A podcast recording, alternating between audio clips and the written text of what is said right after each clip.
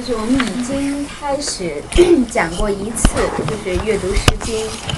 上一次主要我们基本上是一起阐释了一下《诗经》的概念，就是它的范畴。就究竟《诗经》这部书，它被称为我们国家的这个民族的第一部诗歌总集，它为什么会？被称为一部诗歌总集，我们从几个意义上来看了它的范畴，不知道大家还有没有比较清晰的印象？就是从空间的意义上，从时间的意义上，从它作为一部集子的数量的意义上，和它作为这样的一部总集的。呃，编编辑的目的上，就是大家还有没有比较清晰的印象？《诗经》我们说它被奉为经典，我们今天会说到它是怎样成为一部经的，它为什么会被称为经，会成为经典？那么，在它的产生过程中，大家我们上一次看过以后有没有印象？它是一部产生在。什么年代的、什么时代的作品？距离我们现在有多远了？还有印象吗？有有三千多年了，有三千多年了。但是它是一个时间的跨度，它是一个时间的范畴，它不是一个时间的点，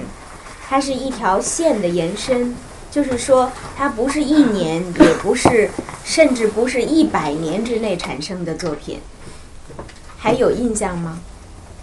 就是它大约是多长的时间跨度之内的被搜集起来的诗歌作品？五百多年，五百多年，嗯，五百多年是五百多年，五百年。呃，五百多年，我我记得我们上一次好像是由一个同学算出来了这个数字，是吧？五百六十四年哦，呃，但是这个并不是真正的准确的时间，我们只能说按照我们所确定，尽量精确的确定的上限和下限，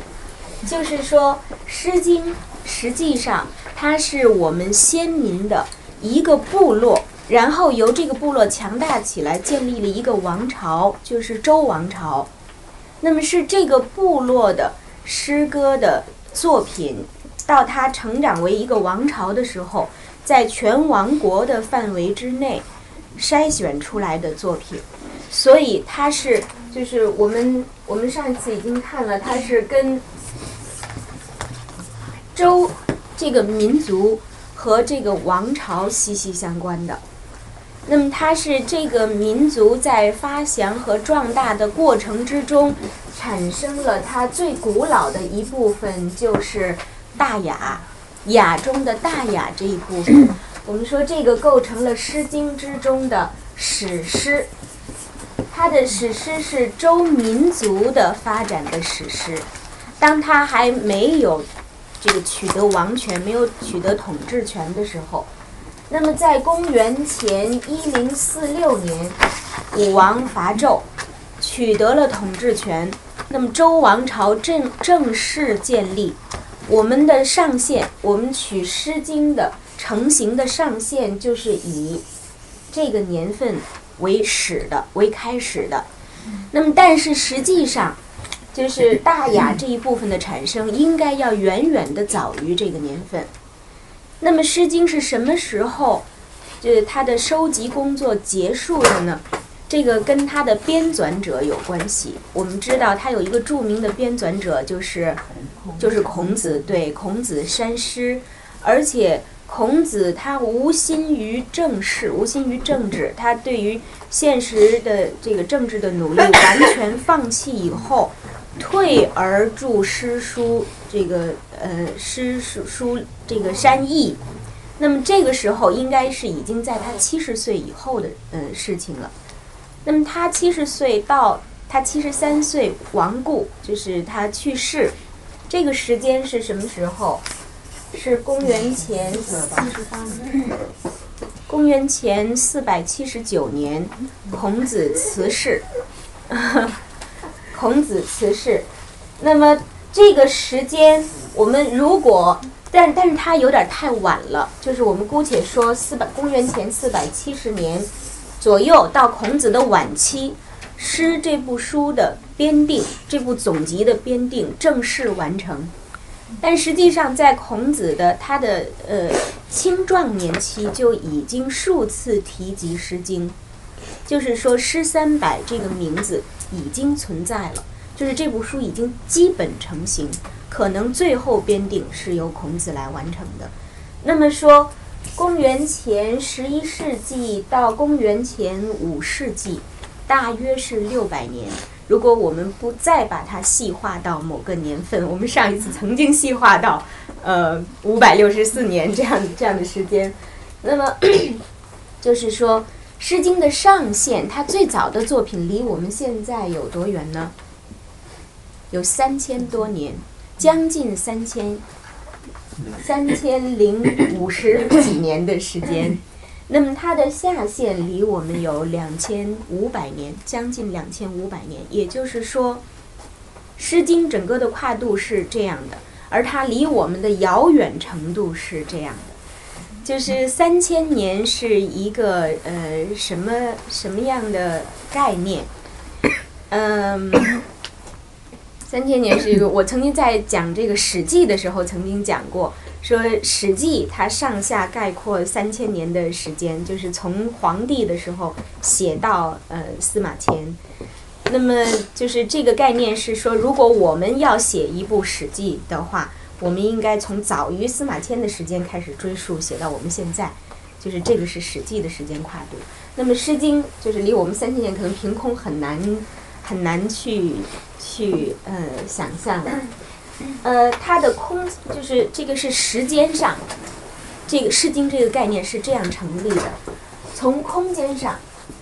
《诗经》这个概念是怎样成立的？那么主要是由它的国风这一部分确定的，它的《诗经》的版图。那么我们知道，国风是十五国风，简称为十五国风。实际上，它是来自于十五个地域的民歌。这十五个地域里边有两个比较特殊，基本上都是以黄河的这个呃中下游流域为依据的。但是有两个地域特殊，就是他们都是以南为自己的名字的，为自己的标题的，就是周南与昭南。我们上一次就是也简略的讲过，周南是。从陕西向东南部发展，达到现在的湖北北部的湖区，已经到已经到这个江泽江泽的这个，呃，就楚文化的楚文化的北部地区了。那么昭南是从陕西向现在的西南部，就是四川方向发展，也跨过秦岭。那么这两种。这个作品这两部分作品都带有比较明显的南方水泽文明的特点，所以当我们看这个朝南的时候，说汉有游女不可方思，就是汉水之中有游女，但是这个太遥远了，只能寄以思念，是不可求得的。它都带有这个水泽文明。第一首《诗经》之中的第一首来自于周南。呃，就是我们熟悉的“关关雎鸠，在河之洲，窈窕淑女，君子好逑”，这个也是跟这个江泽文化非常相关的。他在写这个湖湖泊，在写湖泊之中的小舟，在写春天来了，水鸟在鸣叫，由水鸟的鸣叫引发了人的内心的情思。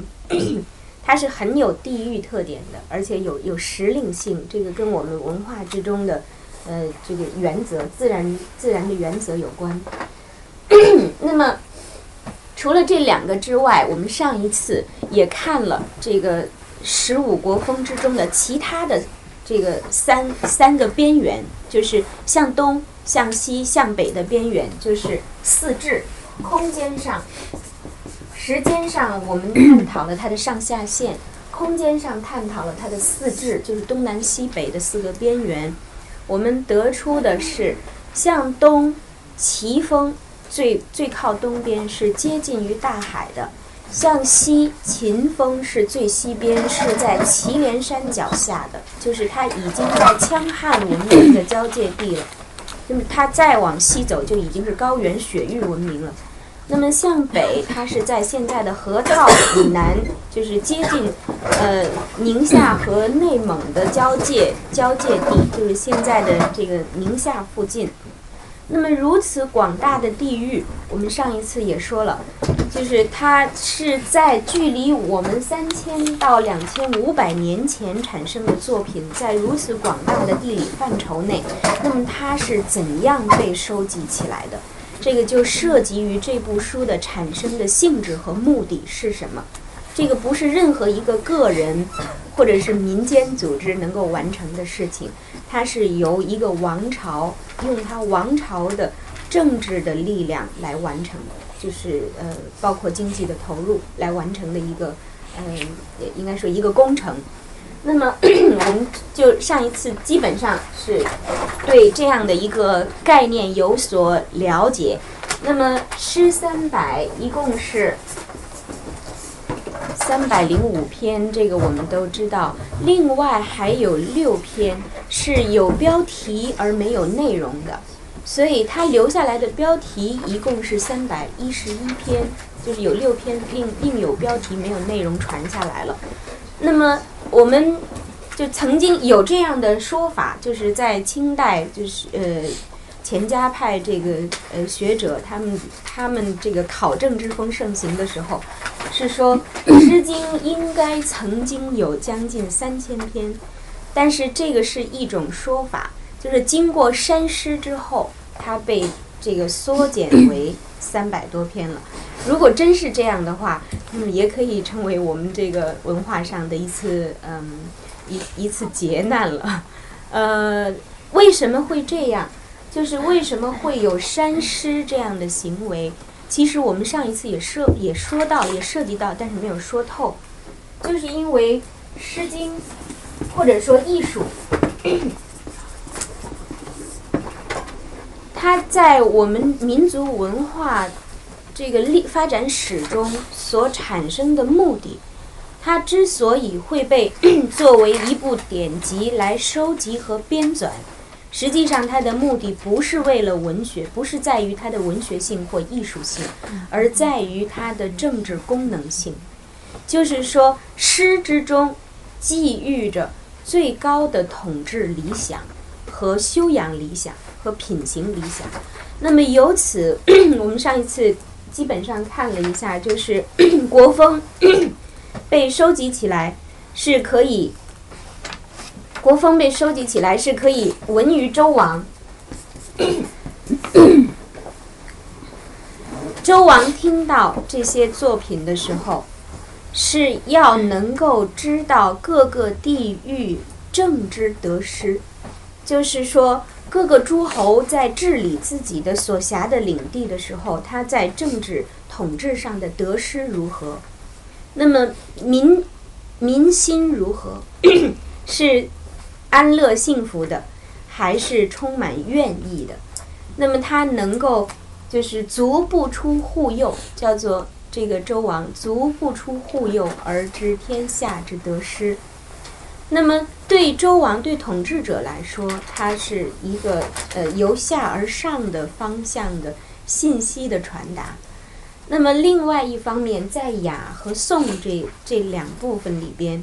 表达的是颂天、颂地，就是祭祀神明和先祖的诗，呃，就是诗句，在这个礼仪之中要表演的。那么，它所传达的。统治者的上层就是君子阶层，他们的理想、他们的修养和追求，经过这样的方式传播开以后，完成的是由上而下的一种传播，意在于化育民心，就是对于普通的民众能够产生教育的、潜移默化的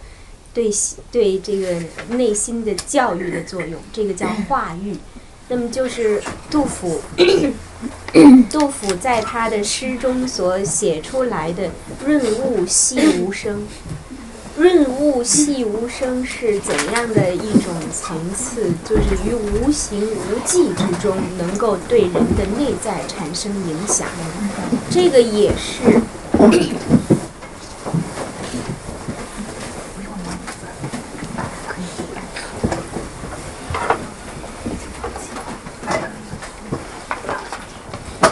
我那个今天 嗓子不太好，这个都怨张卫东老师，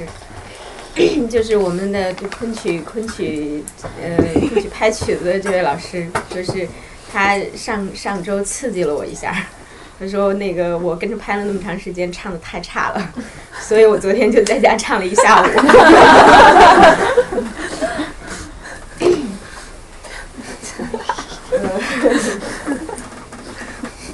那么，它所完成的目的，它的功用是要起到施教的作用，要起到施教的作用。那么施教，既然它有这样的精神的心灵的教育的作用，那么它就会，就是它被赋予了这样重大的一个使命，它就会有某种标准的生成。这个标准。就是《诗经》的美学标准，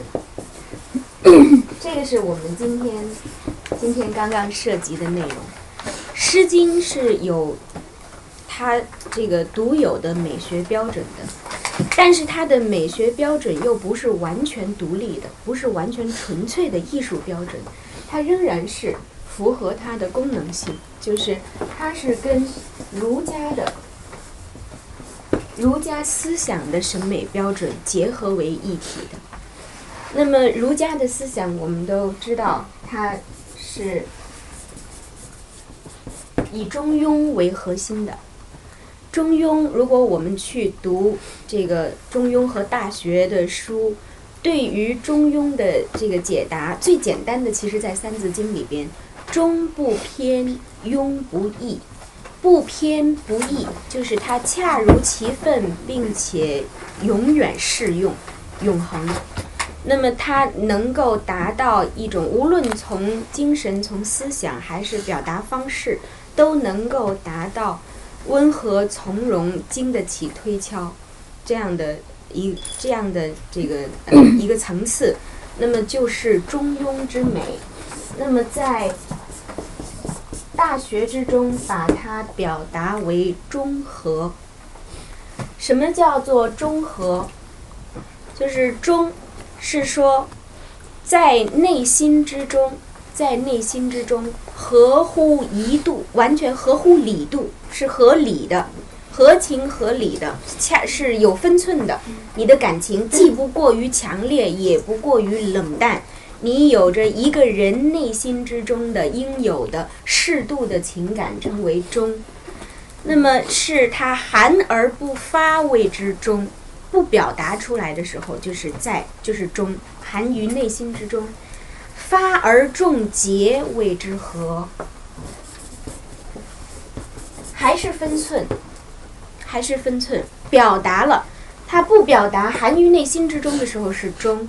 当他表达的时候，每个人就会有自己不同的表达方式，对吧？有人强烈一些，有人可能是富于哀乐的，就是 哀乐过人的。时代不一样。真没见过，我看到一样的。桌子下面还可以。我其实这儿也可以，可以挪这个。然然后那个，这样你上，这样几空坐在一起。我说几个凳两个边把凳子连起来，凳子连起来坐吧，搭个边。对。好，再找场子。我们这个屋子最多能容下多少人？没有，没有三十个人。好，还有凳子吧？如果以后天气暖和了，再不行就是劳动男士了。以前我们曾经这样，就是男士们把这大桌子抬出去，然后就是全都摆小凳子，那样那样可以多容一些人。呃，好，我们我们我们继续，就是《诗经》之中的审美是和儒家的思想的这个价值观念和审美观直接相关的，它有着内在的联系的。那么，因为儒家思想它也是被应用于统治思想的，呃，这个有一个问题就是，就是，那么是不是儒家思想要早于孔子？实际上，儒这个。这它作为一种观念，作为一种主张和现象是早于孔子的。那么他的呃真正的他的真正的儒家思想真正的成型人、塑形人是周公，就是孔子的偶像，是呃孔子理想之中的这个人完美人格的象征，就是周公，就是我们说的《诗经》周南的。就是为什么叫做周南？因为周南这一部分，它是周公的领地，而它向南发展，它地域就是这个向南发展，有一包括一部分这个江淮文明的地域在内，所以称为周南。周公这个人是武王的武王的弟弟，周武王的弟弟，就是也是文王的儿子，是成王的叔叔。那么他的名字。是姬姓，他的嗯，对，他的名字是单字一个旦，就是所以他的名字连读起来是鸡蛋，就是但是这个这个鸡蛋是，但是用了就是尚书之中的日月光华旦复旦兮，是说太阳和月亮的光芒啊是永远不会停歇的，是一种伟大的光明。这是他的名字的来源。那么周公是一呃，按照这个呃儒家的这个评价，周公是一个惊天伟地之人。为什么这样说？因为他这个言礼，周公言礼，治礼作乐。如果大家去曲阜的话，我想可能很多同学去过曲阜了。就是如果大家去曲阜的话。就是去过曲阜，比如你看过孔庙、看过孔林什么等等这些出来以后，我建议大家不要忘记向东北走大约两里地，都不不可能都没有那么远，走一会儿就到了一个小小的、很现在很冷清的地方，是周公庙。那个地方是鲁国的，鲁国国君的祖庙，就是祭祀周公的。这个地方曾经是孔子心中的圣地，但是现在他这个孔府很煊赫，但是周公庙比较冷落了。如果我们去的话，它的东西两块牌坊就是惊天伟地，那边就是治理作乐。这个这八个字就已经足以就是概括了周公对于儒家思想的贡献是什么。那么。孔子把自己一生的使命总结为克己复礼，复礼他就是要复于周公之礼，回到那个时代去，回到那种理想中去。那么这个我们说的这个呃多了一些，就是在《诗经》之中，他的他的审美的这个追求，实际上是由儒家的审美追求这个思想的审美追求而来的。那么他追求的是中儒家思想追求的是中和，以中庸的思想为内核的，就是中和。那么中和这个呃这个呃词，我们嗯在《诗经》之中演绎为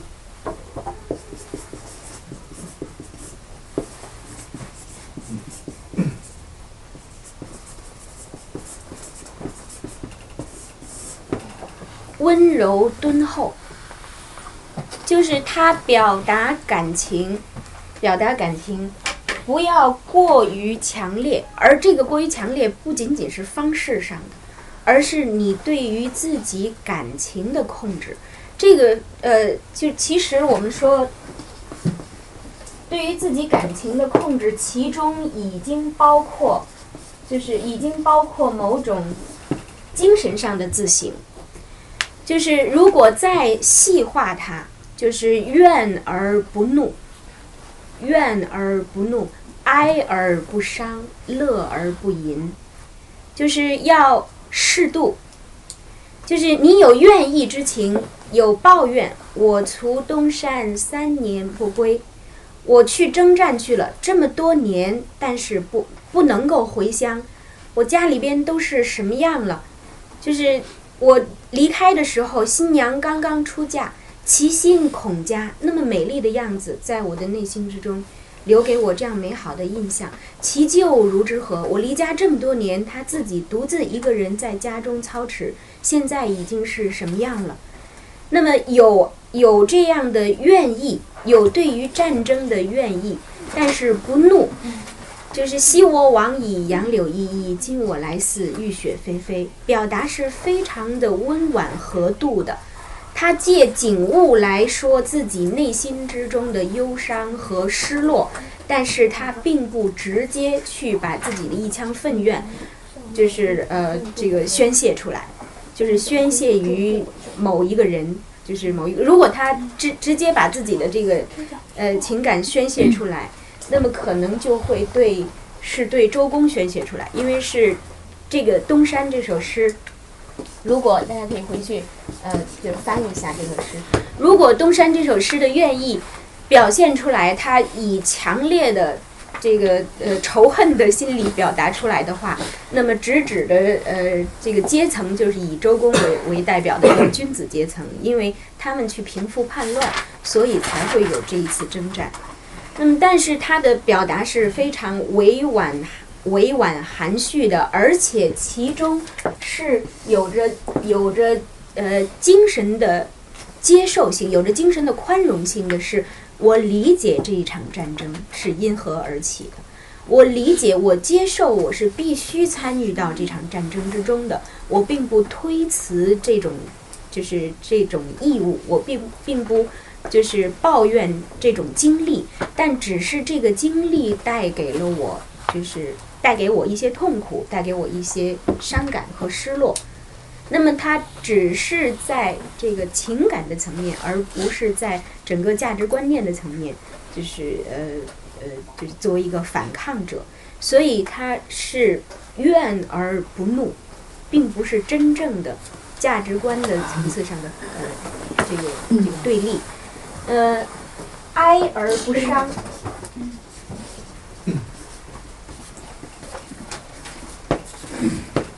哀而不伤，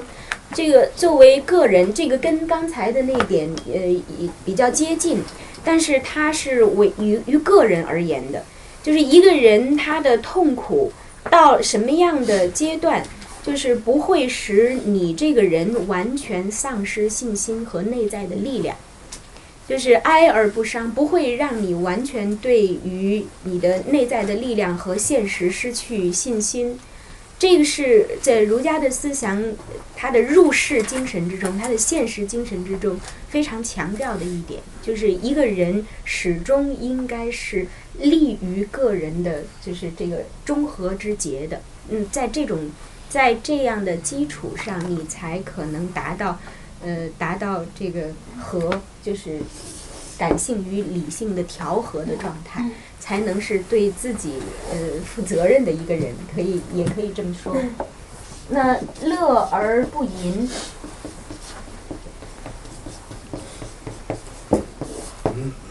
其实这个有两个讲法，就是呃两种讲法，取决于这个字的读音。乐而不淫，但是不管它是哪一种讲法，这个淫它的也意义都是一样的，是过度。过度不合宜，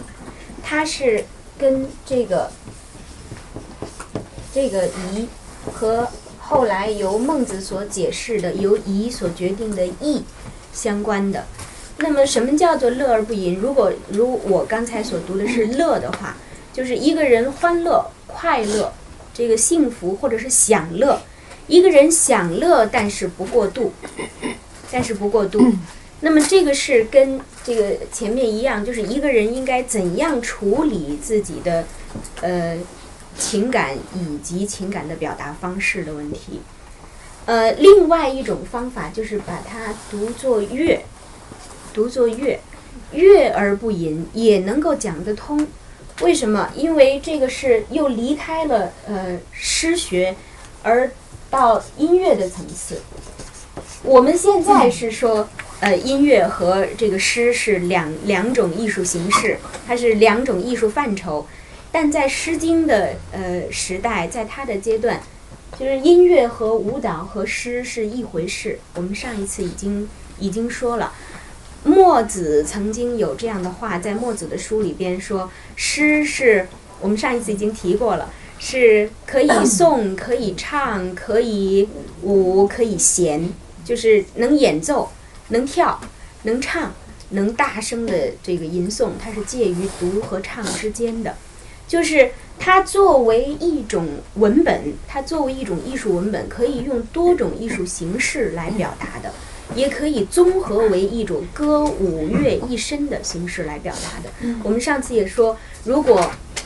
再复习一点，就是还有没有印象？在天坛，在天坛，就是如果有祭祀或祭祀的仪式，应该表演的是《诗经》之中的《风雅颂》之中的哪一部分？颂的部分是应该是颂。送天的那那一部分，对。如果在现在的劳动人民文化宫有祭祀仪式，那么应该表演的是哪一部分？是雅之中的大雅那一部分。为什么？因为劳动人民文化宫是以前的太庙，太庙是祭祖的地方，而大雅是史诗，就是陈述祖先的功德的，祖先的功绩的，所以表演的是大雅。那么这些，当他在表演的时候。就都是歌舞乐于一身的，就是所以它是一种多种艺术形式的综合。那么这种这种综合，如果我们单在音乐的演奏上来表达的话，在《左传》之中曾经有这样的记载，说这个呃音乐的音乐的这个追求以中和为最高，呃就是以中和为。为最高境界，就是审美音乐的审美以中和为最高境界。现在这个是被呃古琴嗯完全延续了下来，而以什么为这个为反呢？就是就是淫乐，淫乐不是说它表达的内容是有伤风化的，而是说它表达的情感的强度，它的强弱程度。和它的表达方式是有失尺度的，这个对这个被称为淫。那么，所以如果这个呃，如如果你这我我们的比如说古琴的演奏和这个钢琴的弹奏或者其他的西方乐器的这个风格是不一样的，风范也是不一样的。就是钢琴可以。很激烈，然后全身激烈摇荡，或者什么，但实际上这个西方也并不，并不主张这样，也并不以以之这个为为这个呃追求，对。但是这个是中国的古代的音乐演奏之中的忌，就是是对是忌讳，呃，这个是是说是病，要要避免的，要病除的。那么，正是因为我们现在在找回古典的时候，有的时候会，嗯，找的不不是那么，呃，怎么说，呃，呃，没真正的找回来，就是所以还在似是而非之间。就是有一个专门的词叫“走坐猖狂”，就是促声反手，走坐猖狂，声音非常急促，要一定要追求这种炫技性、渲染、渲渲染这个技巧。促生反手，手势追求其多，宁多勿少，这样的，就是其实我们的审美，大家去想一下，所谓大象无声，呃，这大象无形，大大音无声，大音希声，既白当黑，画之中，国画之中的墨色，既白当黑，就是把这个留白，对，当墨色一样用，比如说戏剧之中的千千金念白四两唱。于无声处听惊雷，什么此时无声声，我们都是在我们的民族审美之中是以少要比多高级的，就是无比有要高级，少胜于多，空比色更透彻，就是这个是我们的民族的审美，从这个《诗经》《诗经》的时代就已经开始表达出来了，就是已经是一种成熟的主张了，那么。好，这个是我们是说，《诗经》它有着自己的审美标准，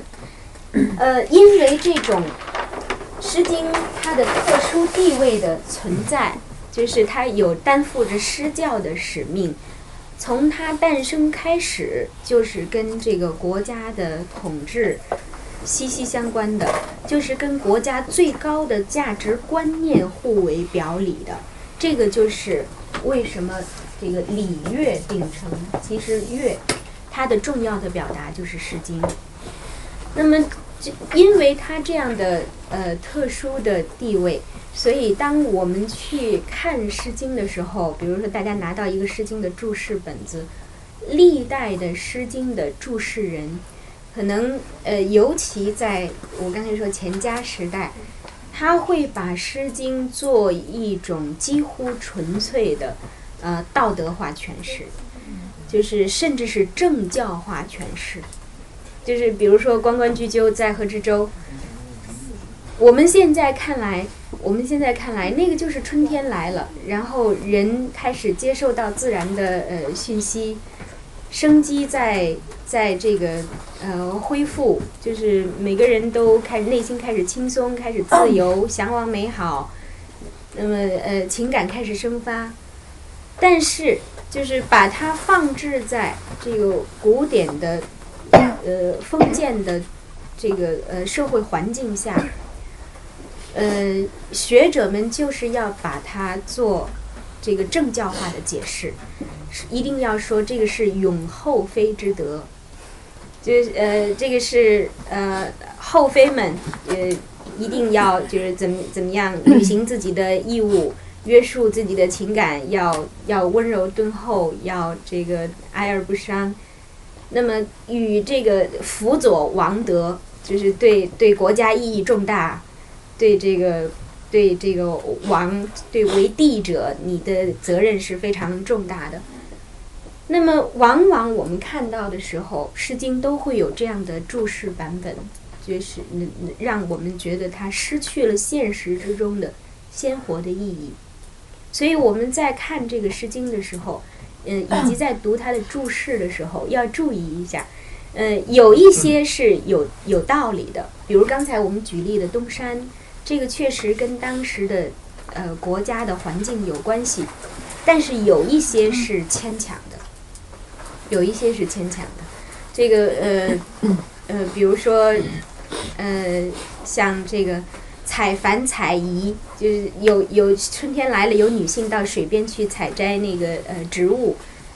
那么她的欢快的心情是怎么样？那就一定要把它就是在这个。呃，从可以说从南宋理学比较比较盛行以后，就一定要把它讲成是后妃到水边去采摘祭天的这个呃植物，是要用作一个重大的仪式的。那么就把它的它它所产生的，我们现在这个这个词用的太多了，就是什么原生态或者什么。就把它所产生的原始意义，以及在原始意义之中所具有的那种生气、那种朴素的面目给给呃扼杀了，给过滤掉了。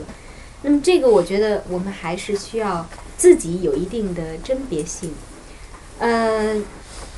我曾经在就是呃就是讲《诗经》以前都是没有这样专题来讲过，都是在我我们这整个发展线索之中讲一次。就是我曾经举过这个例子，嗯，清代有一位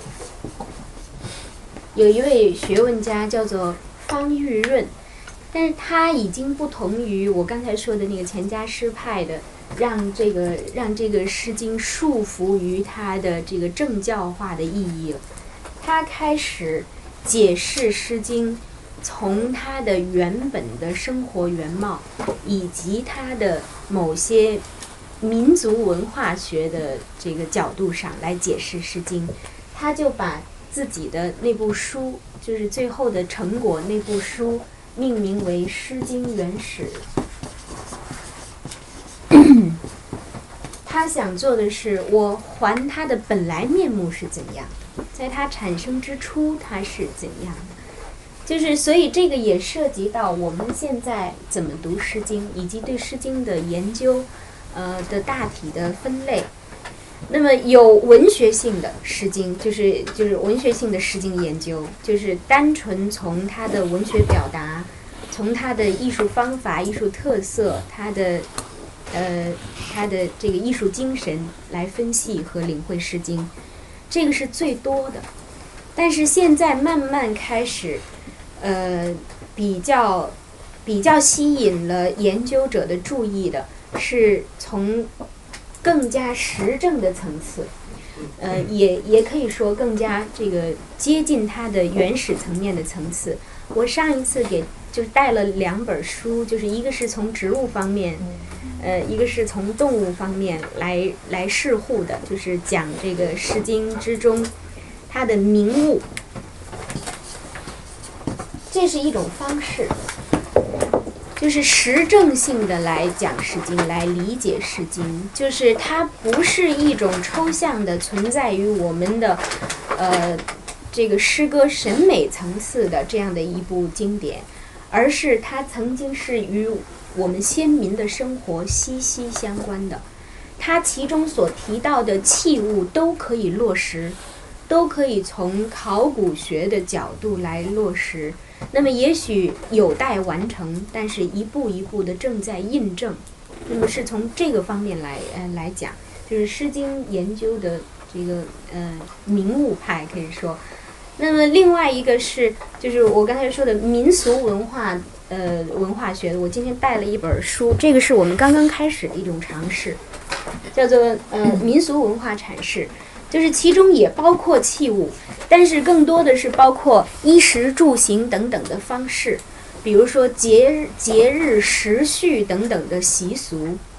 那个我我曾经讲过，在这个《诗经·真伪》之中，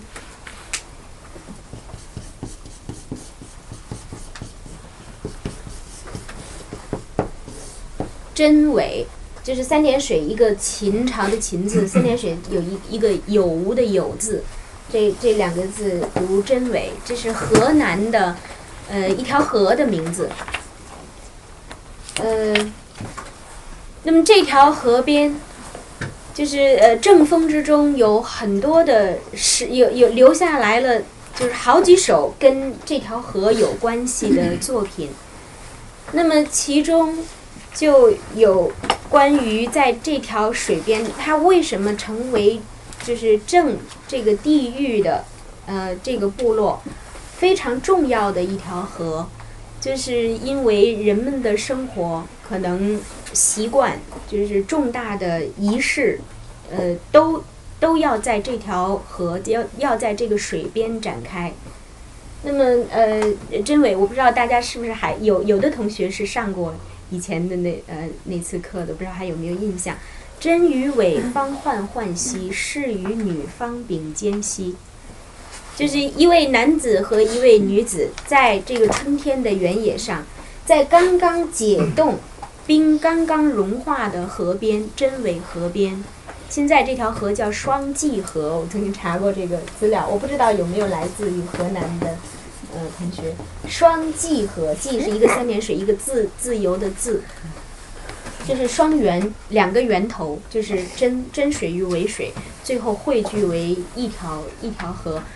那么，呃，一位男子和一位女子，年轻的，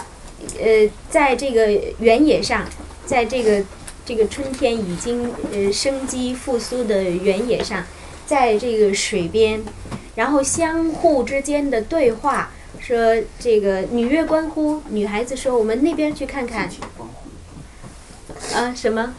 后面说季节观乎？对对，呃，女曰观乎？然后这个男子回答说：“是月季居。”这个字在这儿读居，就是我们遵循一点古韵，说已经去过了，不去了。就是男孩子说去过了，不去了。那么男孩子接着就提议做了另外一个提议，说。且往观乎那边去看看，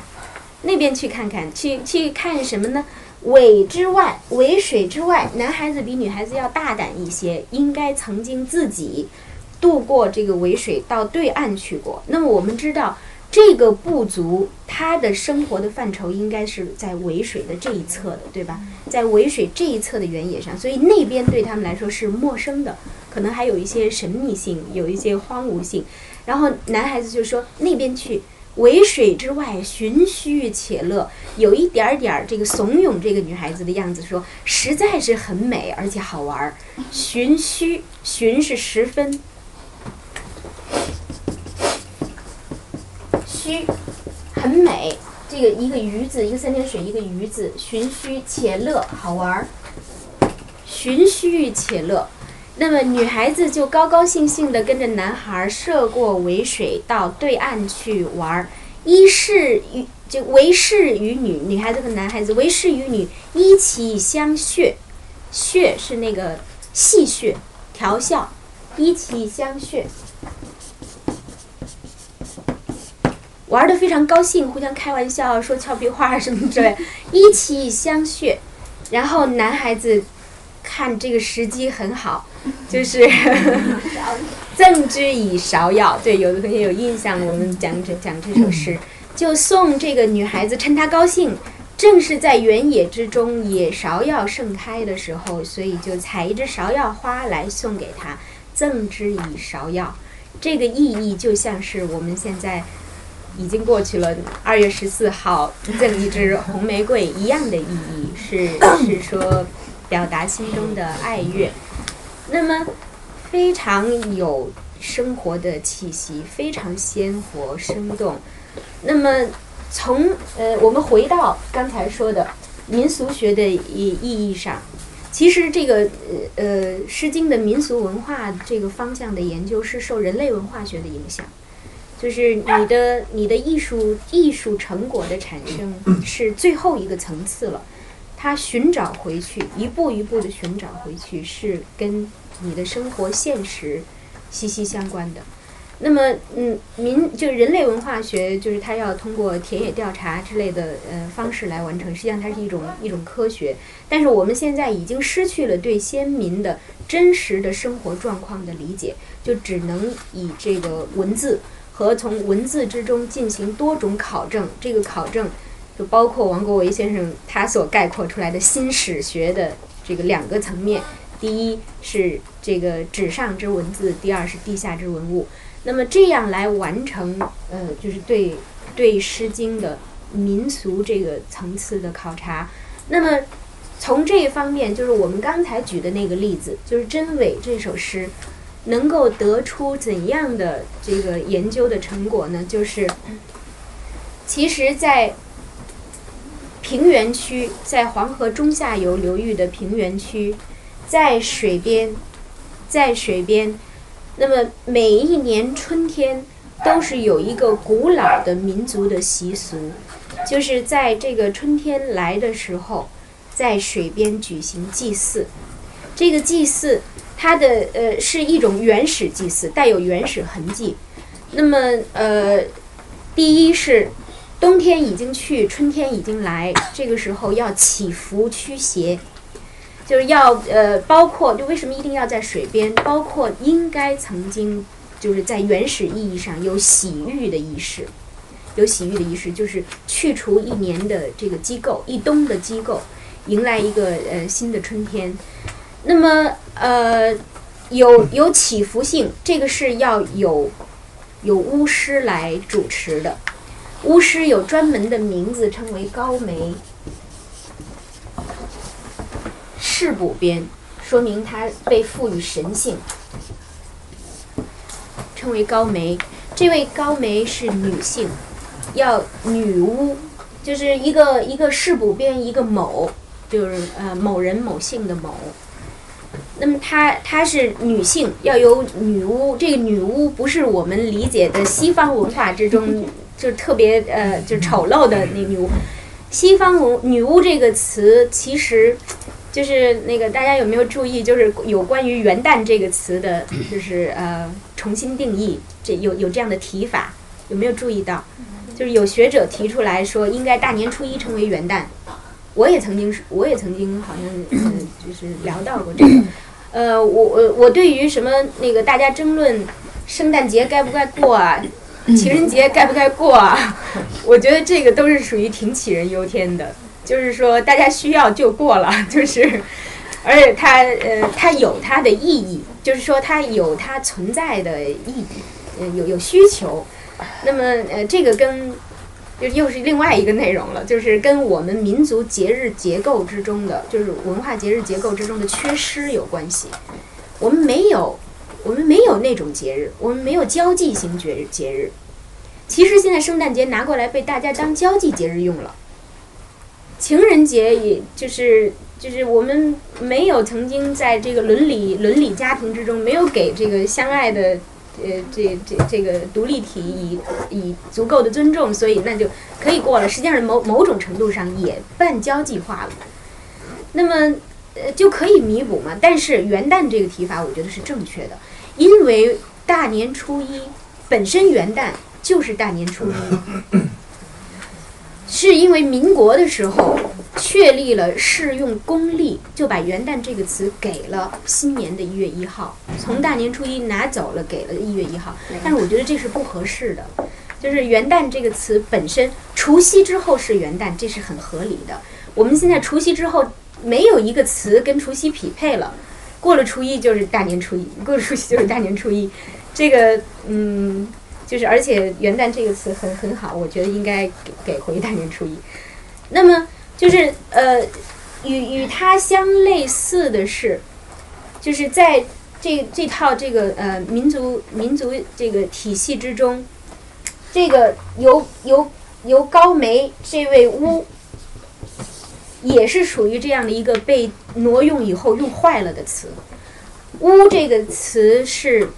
女性的祭祀主持者是巫师，在在中国的文化之中，她要年轻的，要美丽的。为什么？因为巫的地位在东方文化中的地位，它是神圣的，是崇高的。它完成的是神和人，这个人还是由王所代表的最高阶层的人，他完成的是神和王之间的意义的传达。是他们他们之间的沟通的媒介，那么所以他一定要年轻，要美丽，要这个承担起某种神性。但是“女巫”这个词，就是后来用的“巫婆”这个词，是从政教一体的西方文化之中产生的。它指的是异教徒，它指的是不奉行它的主体宗教的异教徒，而且是妖魔化了他的形象。就是妖魔化的异教徒就是巫婆，所以他要被烧死。所以当我们再回来把这个词拿回来用的时候，这个词就已经被用坏了。就是我们一说女巫，就是那个很丑陋、很什么、很异化的那样的一个一个形象。实际上，啊，对对对，是那个一定要勾鼻子还是什么？那么，在在水边，在水边，在春天的这个最美好的。这个时刻，这这样一个一个呃，这样的一个时段，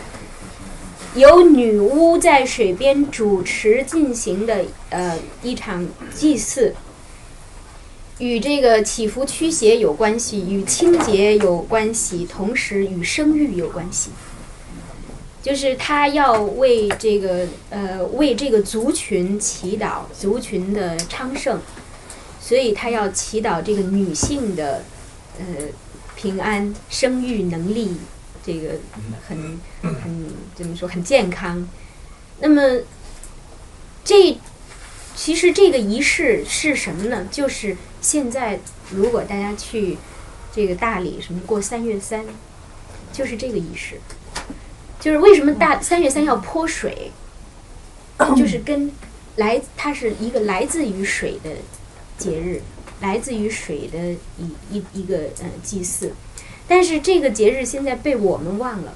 却被兄弟民族学会了。那它曾经是汉，就是汉民族，就是这个应该说曾经是中原民族的一个习俗，一个重大的节日。呃，三月三这一天的确定是在呃魏晋的时候，是曹丕把它固定在上三月三。实际上，它称为上巳，这个我们也也已经也曾经提到过，就是三月的，那我们是用天干地支来记每一天。三月之中有两个会有，如果用这个呃用用这个呃天干地支法来记的话，三月之中会有两个巳日，要在上一个第一个巳日，所以称为上巳。那这个就有不确定性，就好像现在感恩节或者是呃某月的第几个什么星期几那样的，就是他要算。那么曹丕就觉得不需要算了，就把它固定在每一年的三月三。那么这一天跟我们的文学的关系，跟我们先民生活的关系太密切了。就是我们多少的呃名篇都是因 因这一天、因这个节日而产生的，你就可以知道这个对先民的生活多重要。三月三日天气新，长安水边多丽人。为什么？因为要到水边去祈福。它是呃中国可以说没有延续下来，它是中国的狂欢节，它是先民的狂欢节。在在这一天，就是甚至现在在少数民族，就是大家有没有听那个呃杨田杨田先生呃上个学期开的中国那个传统音乐的简史，就是在三月三歌会这一天，如果男女相爱，家人不同意，这一天也合不尽。就是这一天家家长没有权利干涉孩子的感情，他们是可以自由结合的，不受不受呃这个理智的约束。在因为这是上古遗风，因为在上古就是这样的，它是一个一个狂欢节。就是我我们这个民族黄河流域的这个民族，就是在原它的原始状态之中也是有 有狂欢节的，慢慢的就被温柔敦厚什么什么这这一这一些，呃，但是还有时代的发展，就完全规划了。那么就是这个是从我们说人类文化学意义上的来来研究《诗经》，我们能够能够就是呃透视出来，穿过这个时间，能够透视出来一定的这个生活的生活的面貌。那么呃，就是我刚才已经说到《诗经原始》这部书，嗯，我自己很喜欢这个方玉润的一一段话啊，就是呃。他说：“我们应该怎么理解《诗经》？那么更重要，他其实偏重在国风这一部分。他说，我在讲这个《诗经》国风这一部分的时候，题目就叫《来自原野的歌唱》。有的同学，有的有同学是听过的。其实这个是，就是觉得有一种不谋而合，就是它的最早的、最真实的存在形态就是这样的。它是飘在原野上的一种声音。”是因为他的人群，他的最直接的、最早的产生人群是劳作者，是劳作者。那么他们在劳作之中，在田间歌唱，然后被搜集记录下来。这个是我们上一次也提到了，就是呃，这个暮春，就应应该是在 暮春的时节。有有的这个《汉书》里边记载说孟春，这两个那这两个季节就就不一样了。那么有人他行于野，振木铎以行于野，采风，就是采风这个词是是呃从这儿来的。那么这个方玉润就说，他说，你试着把眼睛闭上来想想象一下，就是我们也可以试着把眼睛闭上来想象一下。他说有呃。他是因为这首诗而起的，“采采芣以薄言采之，采采芣以薄言有之，采采芣以薄言多之，采采芣以薄言落之，采采芣以薄言结之，采采芣以薄言谐之。”那么大家都听见了什么呢？“采采芣以”是吧？薄言什么什么之，它用了六个动词。整首诗就换了六个字，就换了这六个字，但这六个动词是整个的一个劳作的过程，其他都是相同的。采啊采啊采芣以，芣以就是车前子，因为它是民歌嘛，就跟我们现在的这个民歌的风格，我们把它翻译出来，仍然对应的是这种风格。采芣以，等等手里都已经采采满的时候。采了很多，伯言有之，已经手里边，这个呃都都这个捧满了。伯言多之，伯言落之，是说姿态，有的是掉落在地上了，所以我需要弯腰去把它捡起来。薄言多枝，薄言落枝是有的是还在高的枝条上，我要把它落下来。薄言落枝，薄言落枝。那么等都采的很多的时候，身边的器具也都装满了，小小筐啊，小篮啊。这里边没有提，就是在这首诗里没有提筐或者篮，但是另外一篇叫做卷耳，采采卷耳不盈轻筐，那个是带着小筐的。我们姑且想象，就是他带了器具容器，但是已经装满了。嗯。那么想采的更多，那那怎么办呢？就把自己的裙子上衣下长，就是长就是衣裙，把裙角这样捞起来之后，形成一个围兜。装在这个这个兜里边，那么采完之后要走了，怎么走？这样这样很不方便，要提着篮子，然后这样这样走。那么所以这个是伯言截肢，是说把这个衣角捞起来，这样这样走。伯言斜肢，呃，不是，这边是个叶，一叶两叶，书叶的叶，这边是叶。伯言斜之，是说把这个衣角插在衣带里，插在腰带上，这样手就可以不不握着它了，就是就比较比较从容自在的，这样走回家去，就是是这是一种歌唱，它是伴随着他的劳动过程的，而他演唱的就是他的劳动过程，所以方玉润说，你试着闭上眼睛来想一想。是，就是在春光的二三月间，在原野上有三三两两妇人，一定是女性，有三三两两妇人，在这个此唱彼应，就是那边唱这边和，这边唱那边和，所以是这样的咿呀传来，咿咿呀呀断断续续的传过来，你想象就是这种情景。就是是它所产生的一一种原始环境、原始形态。那么，呃，这个我我我也说过，我曾经经历过就是这样的场面，就是在呃西藏的收青稞的人，就是那种感觉，真真的是就是呃呃非常美好，呃恍恍然如呃如幻似真的感觉，好像已经在《诗经》的这个呃情境之中了。那种歌声，它离你几百米远，几个四五个人的互相的呃应答，有他们简非常朴素的曲式，有非常呃朴素的这个呃和声的感觉，那个非常非常美，就是跟那个田野很很和谐。那么这样的，我们我们说这是国风这一部分，就是它的。呃，最原始的风貌。那我刚才又说，为什么一定是女性？跟他们采，第一跟采摘这个行为有关系；第二跟采摘的这个东西有关系，呃，方式对。呃，但是男性也穿裙子，以前，呃，跟他们采摘的这个物种有关系。采车前子，这个几乎是女性的专利，因为，因为我们负担着很重要的这个。使命，人类发展的使命，所以他们采摘的车前子，据说是对这个女性利于生育的，就是呃，所以春天的时候，女性喜欢这样结伴去采摘，然后回来应该是熬食。这里边有有有探讨，就是怎么样吃车前子，就是应该回来怎怎样来来呃来服用。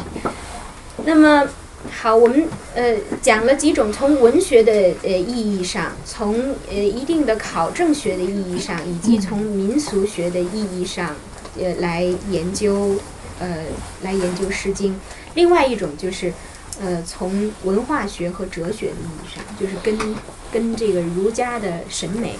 嗯是相关的。这个我们刚才实际上已经已经提到过，嗯。呃，我们基本上这个《诗经》，我们我们来阅读《诗经》，我是希望就是大家都能够呃能够参与进来。我们会就是我想会有一到两次的课程，就是我们每个人的阅读的体会，曾经读了什么样的篇目。呃，我现在也也想了解一下，就是呃，已经已经读过了，留下印象的篇目有什么？比如说，从上次呃，我们下课以后，是不是回去翻了什么作品？老师，就像那个刚刚那个群会那个群序且乐，嗯听那个聊，他是翻译成，他把那个且他翻译成性器官，哦，情绪且乐。他说，听说他们是去野河，他说嗯已经去过一次了，女的说再再去一次吧。他说我已经和别的女孩去过一次，然后说我们再去一次吧。哦，你看，你听谁的解释？这是？李敖，哦，对，他说他说那个且字，你看我们祖先的祖，嗯不也就是一个一嗯，加一个那个且吗？呃他说那个且在那里做动词用可以。嗯，李敖所说的关于这个字的意义，一部分没错，就是汉字是这样，因为它有它的原始意，它也有它的衍生意，也有它的转介意。就是这个是在汉字和词语的发展过程之中，因为它是一种太有历史的语言，就是所以这个“且”这个字，它在呃，如果我们去查这个《说文解字》，或者你呃去呃去看这个呃民初的时候的呃就是金呃金石学的研究，“且”这个字它的一个原始一个原始的意思就是它的字源有一个是呃就是南根，就是它是它的产生是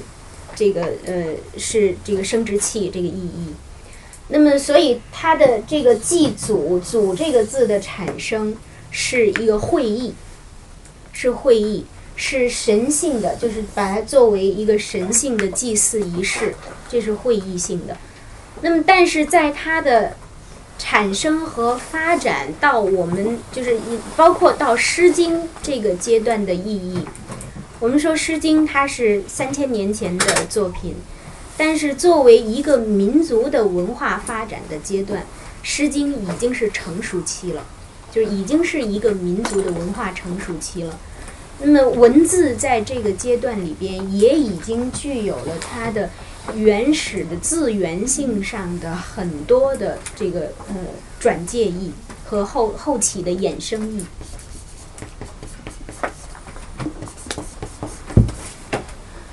就是“且”这个字，“且”这个字，我们可以在这个呃《诗经》之中找到很多的例证，它所表示的是语法意义上的并联关系。呃，嗯，就是呃，李敖是怎么怎么说？我觉得李敖他自己一定明白这首诗的本意是什么，他一定明白这首诗是呃是什么意思，但是。你看，大家一一刚才一听是李敖解释的，就就就会有 有那样的反响嘛。就是他会，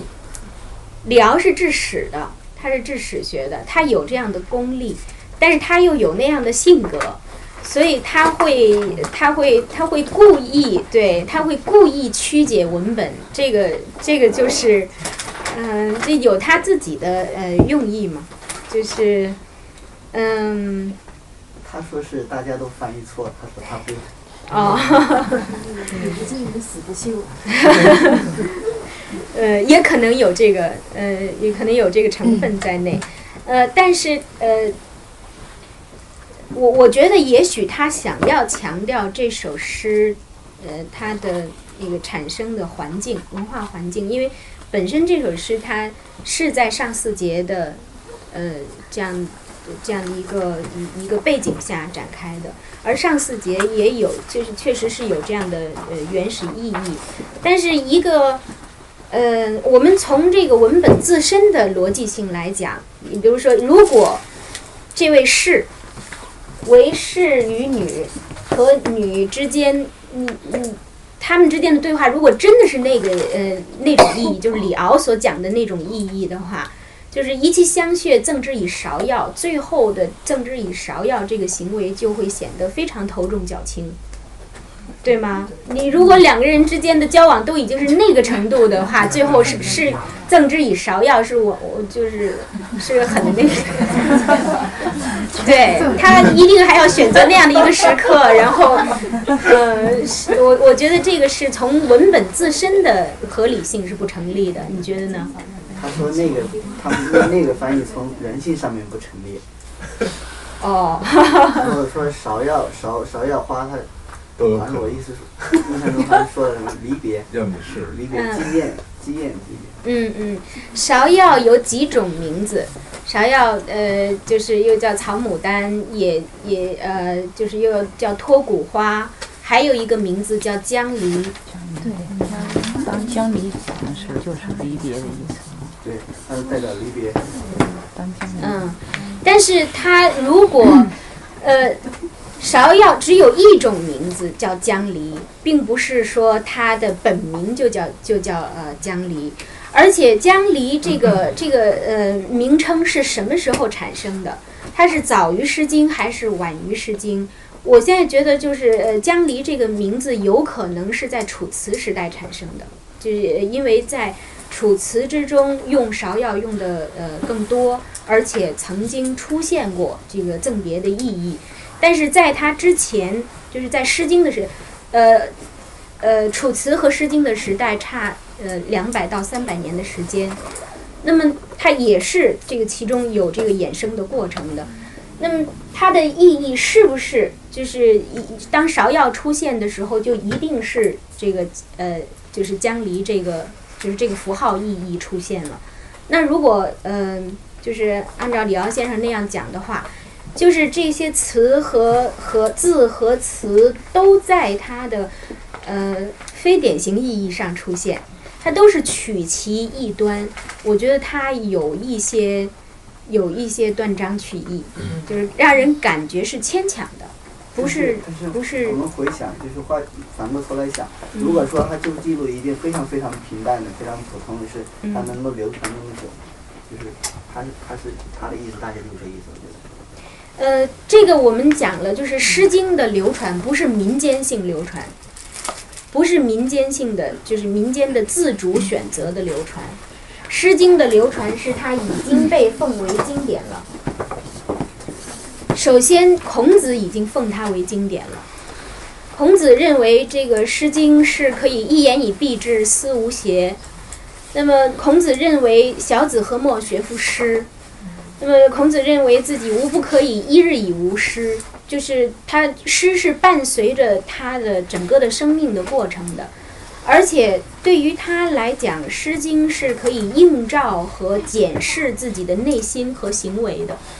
那么，所以，那么当孔子成为一个文化宗师的时候，《诗经》的地位就，呃，就已经非常稳固了。其实，《诗经》的地位是比。在在孔子出现之前就已经很高了，这个我们讲它的产生的目的就呃就可以有了解。那么在汉代的时候，就是经过董仲舒他的这个独尊儒术以后，就确立了十三经的地位。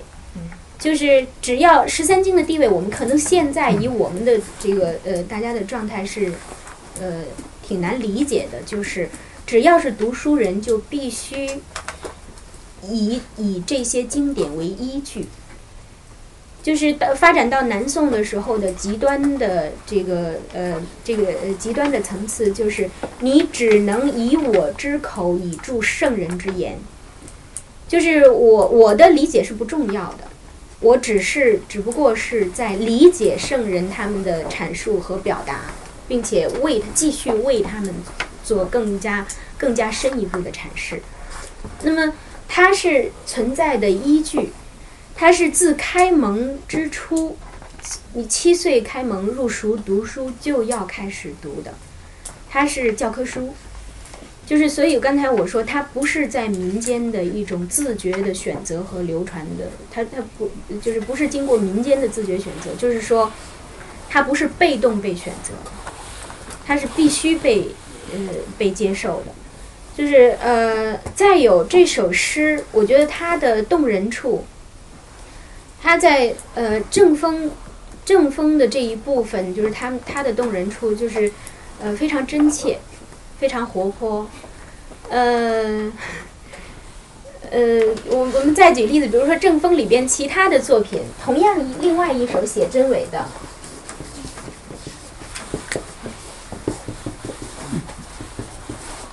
也是在真水和伪水这个呃这个两侧发生的事情。子会思我，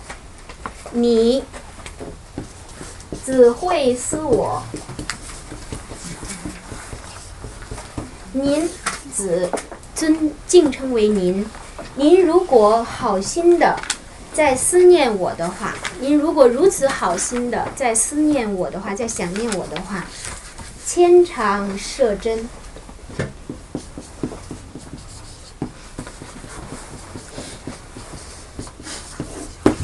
牵肠射针，你就肠是下衣，下边的裙状的这个呃衣物，你就把你的下衣提起来，牵是提起来或者挽起来，你就把你的这个这个下衣挽起来，射从真水上趟过来，从真水上趟过来看我。就是这是一个女子，她她说出来的。子会思我，牵肠射针；子不思我，岂无他人？如果你不想我的话，难道没人没有别人想我吗？就是他是一样，也是在这个呃真水伪水两岸发生的呃事情，他非常真切，表达感情很直接，很泼辣。就是这个这个女孩子的呃性格，在这个诗里边是压抑不住的。就是呃，我们看如果看他同类的这个呃作品的话，你可以你可以看到，这是一种很朴素、很明朗，但是很健康的情感表达。呃，我觉得先民既不比我们胆怯。也不比我们更加，这个应该说更加开放到什么程度？就是因为，嗯，因为我们是同样的人，古人今人并无大异，其实没有本质的呃区别。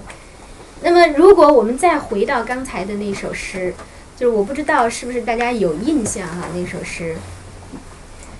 嗯，真与伪方幻幻兮，水流是很欢快的。方幻幻兮，士与女方顶尖兮。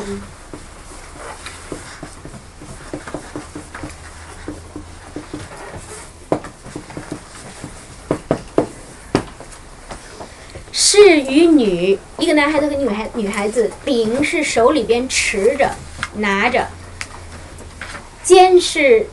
这个我在讲这个植物的时候，就是《诗经》与《楚辞》的植物的时候，曾经呃提到过，兼是泽兰，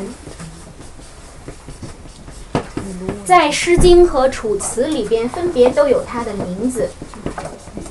《楚辞》之中称为秋兰，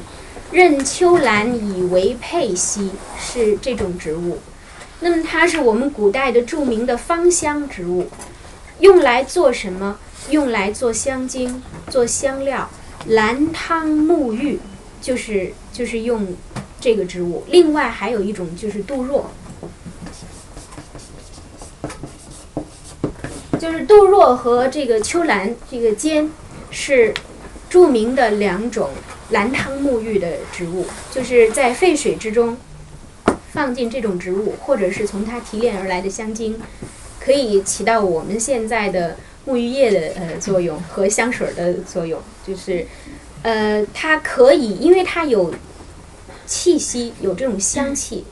这个自然的香气，它可以驱虫，它可以驱虫。所以为什么这个呃上巳节也是一个祈福驱邪的节日？它的重要手段之一就是要采摘这样的芳香植物，用它来起到驱虫的呃作用。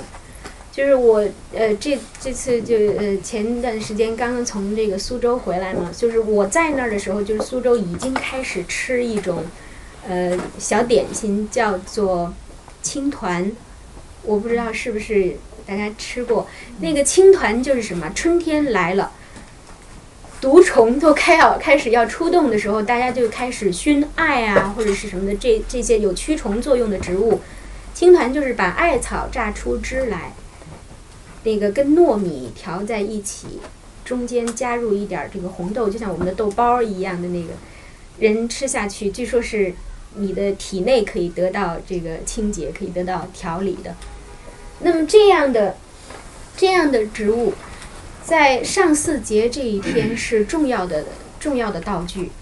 就是因为它也是重要的功用之一。因为那天大家我我说他在水边要洗浴嘛，他要洗澡，所以这个是很必须的。所以这首诗的开始就是“士与女方秉兼兮”，他们在原野上采摘这样的植物。那么，不管是从它的开头，一个男孩子和一个女孩子在采摘这样的植物，为了满足这个仪式的需要，为了满足这一天的这个呃习，依照这一天的习俗，到最后它的呃呃结尾诗的结尾是“一气相谑，赠之以芍药”，就是呃如果开头是这样，结尾是这样，中间有那样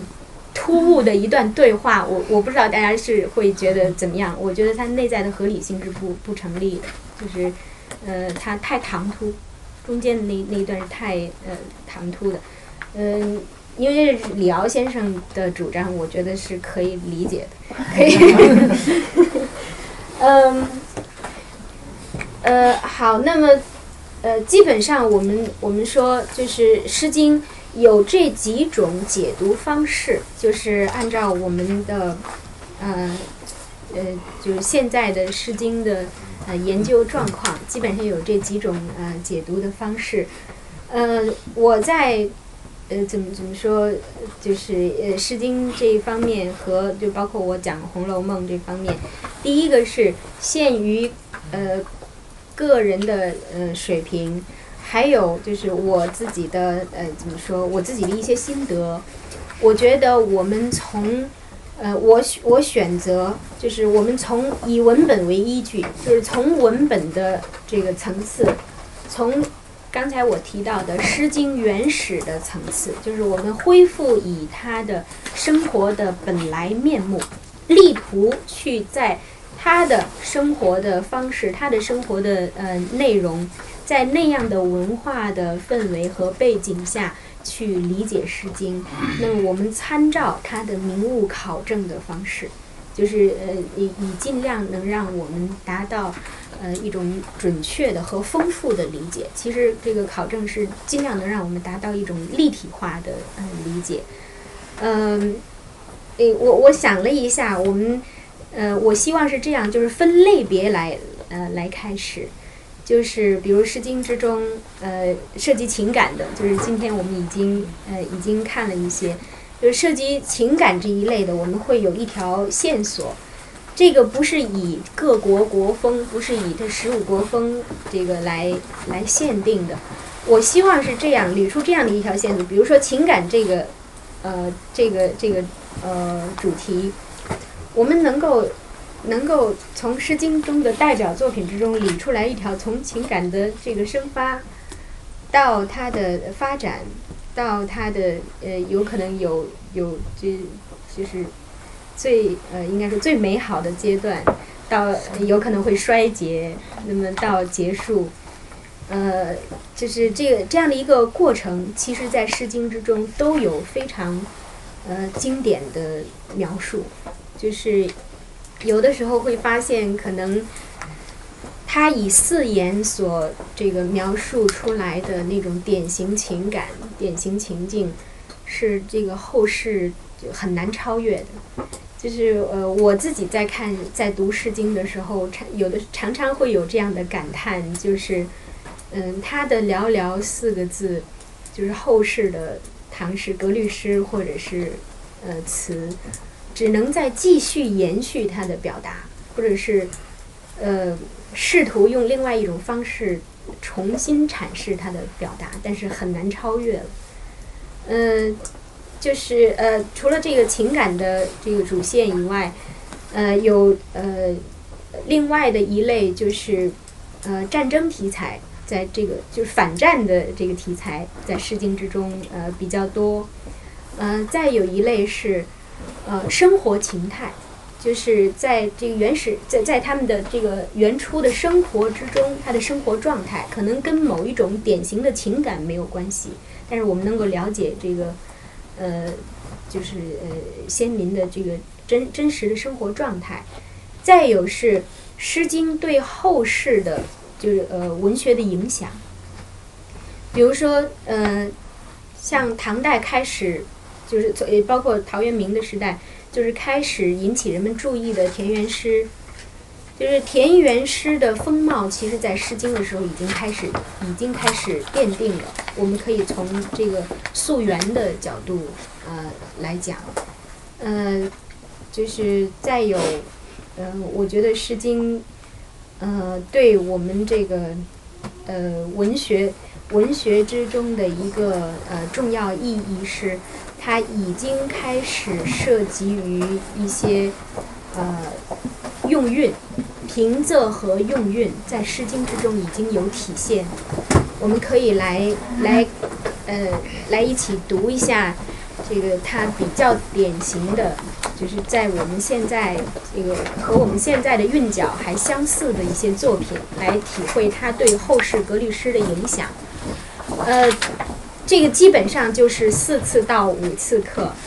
然后就是有一最后我们看一次或者两次课。我们大家，我希望是每一次大家回去以后都能够读呃，就是几首作品，就是我们课上提到的也好，或者是你回去浏览的时候。自己翻到的也好，那么最后我们会就是比较比较呃怎么说比较自由的吧，我们不要受这个限制，就是呃比较自由的交流一到两次，呃最好大家最后能写个心得什么的，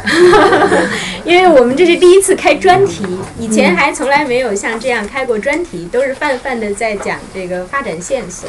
所以这一次我希望我们能够更深入一点。就是大家有什么所得也能够落实一些，嗯嗯，是不是今天的时间就差不多了？十一点半啊，才十一点半。哎，我怎么觉得今天讲的这么长啊？跨越的历史太长了。嗯，那我们我们看什么呢？就是，嗯。没事，跟没得说就看我。哈哈哈我怕有人砸场子。哈哈哈呃，那这样吧，就是，呃，我们来看这个《诗经》之中的，就是我们说《诗经》美，它究竟美在这个什么地方？就是它其实不仅仅是从文字或者是它所这个表达的情感这个简单的层面能够看出来。呃，能够看出来一部呃呃文学典籍它的呃它的价值，而更重要的是，它能够为一个民族提供什么样的呃情感，以及对这种情感表达的范例，它在多么广大和深厚的这个层次上，跟一个民族的审美价值观相关。就是我们刚才讲，比如说。以中庸为依据的，就是呃，就是儒家儒家的思想，就是提倡追求中和之美。实际上，这个是我在我们的文化之中始终存在着二元性，这是其中的一元，这是其中的一方面的价值观所支撑的这个审美。另外，就是这是儒。那么，如果我们说我们的文化就是本土文化是二元的价值观，另外的呃一方面是什么？另外一方面是道，对，就是呃儒它的依据是中庸，而道它的这个内在的依据就是就是它所呃在。在老子的这个《道德经》之中，呃，所标榜的名与道，就是他追寻的是呃是这个是呃本质是什么？是现实的本质是什么？就是他呃呃论述这个道是一种规律，是一种内在的规律，而这个规律本身是包括它是囊括了我们外在的，就是如果我们把人排除在外，是我们所能够接触到的这些客观万物。同时也能够将我们纳入其中，就是我们也是在道中的，就是人不离道，我们我们本身也是这个自然的万物的运行规律之中的一种。那么，所以实际上从本质来讲，儒家所解决的，它主要解决的问题是人和人之间的关系，是个体和群体的关系。是一个呃，怎么说？是一个独立的人和一个这个秩序化的社会的关系。那么，所以他的呃追求是中庸，是中和，是调和。那么呃，就怎么说是一种和谐的、有秩序的差等。但是道，它的主要的兴趣点，它要解决的命题是外物和人之间的关系。是客观和这个主体之间的关系，所以他在这个呃表达之中，他在呃这个为自己寻找命题的时候，这个道家的命题始终是在客观和人之间进行的，所以他这个呃如果说儒家这个表达为中和的话，那么道家他的审美追求。或者说，最高的审美价值是逍遥，是逍遥，就是不管是人和外物之间，那么他认为，他认为人能够达到的最高境界就是天人合一，能够使人呃摆脱自信，摆脱我个人的呃束缚，而合于万物。呃，这个天人合一不是天合于我，而是我合于天，就是呃认认为这个人性是有局限的，所以这个但是呃万物是呃更为这个崇高的，它代表了道的呃更本质的因素。那么逍遥它既包括就是人与与这个物之间的关系，同时也是一种内心的状态，就是我在内心之中。我一个人一人一生是有限的，不管是我的时间还是我所占有的这个这个地域，我有立锥之地就行了。但是我于自身之中所能够享受到的充分的自由，这个自由其实是西西方的呃来的一个词，就是一个人所能够享受到的内心的。这个这个充分的不受障碍的状态，既突破时间又突破空间，是呃逍遥的状态。那么这两，其实呃就是在这这个二元的这种呃对立统一之中，互相补充之中，才形成了就是呃中国文化之中的最高的价值审美，就是同时中和与逍遥并立。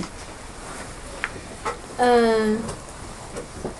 这这个是为什么我们一生每一个中国人一生之中都儒道合一？嗯，达则兼济天下，穷则独善其身啊，什么？你肯定每一个人都会非常自如的面对具体的事物，你的一生之中的这两者这二元的这个相互补充对立性就会呃就会表现出来。那么呃，就是我我们说在。在这个《诗经》之中，因为这个主要它是一个国家的产物，所以主要体现的是呃儒家的价值观念和审美观，就是呃中和这一方。但是呃，我们说就是呃王国维先生他到这个清末民初的时候写出来写出来这个人间词话的时候。他说，在人间词呃，他他在人间词话中是提出了我们上一上一个学期开的这个课，他提出的是艺术和文学，艺术之中的文学，因为它是主要是讲词，他说与生命的直接关系，就是他把这个呃把这个艺术所所担当的这个使命又提高了。他与他就是呃创立新说，不依据旧说。他并不强调这个文学之中，呃，文学它在呃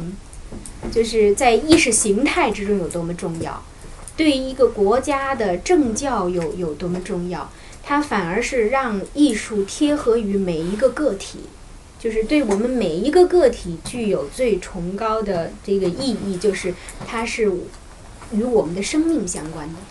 它是来自于一个个体生命，最终到达于一个个体生命，是两两者之间的呃沟通。那么当他举这个例子的时候，他就举出了这个人生三境界，对吗？他从三首词里边分别摘取一句，那么对应于人生之中的境界。那么这个就是我我们所说的，就是从文学之中，从艺术之中，你可以读出它有多大的负载力，精神和文化的负载力，说明它是怎样的作品，用以说明它是怎样的作品。那么在《诗经》之中就是这样。我们可以发现各种层次的作品，我们可以发现生活气息非常呃浓郁的，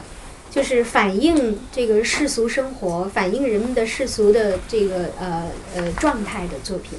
我们也可以发现它的精神意义，可以透过时间和空间对当代人仍然产生作用，对于中国人仍然产生作用。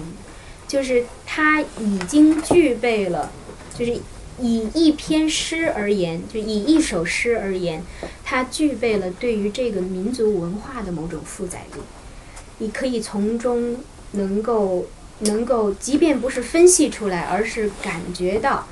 某种超乎于它这个诗篇个体。甚至超超乎于我们每一个接受者个体的意义，就是它具有一一种更广泛的、更普遍的意义。这个西方也有一个词叫做普世意义，就是人人心中所有的，它会对人人的内心都起到一种呃影响作用的。这个就是如果我们配合王国维先生的那个呃，就是呃人生三境界，就是大家想。呃，就是《诗经》之中的呃那个经典名篇，就是《蒹葭》。王国维先生说：“蒹葭最得诗三百，蒹葭一篇最得风人深志。”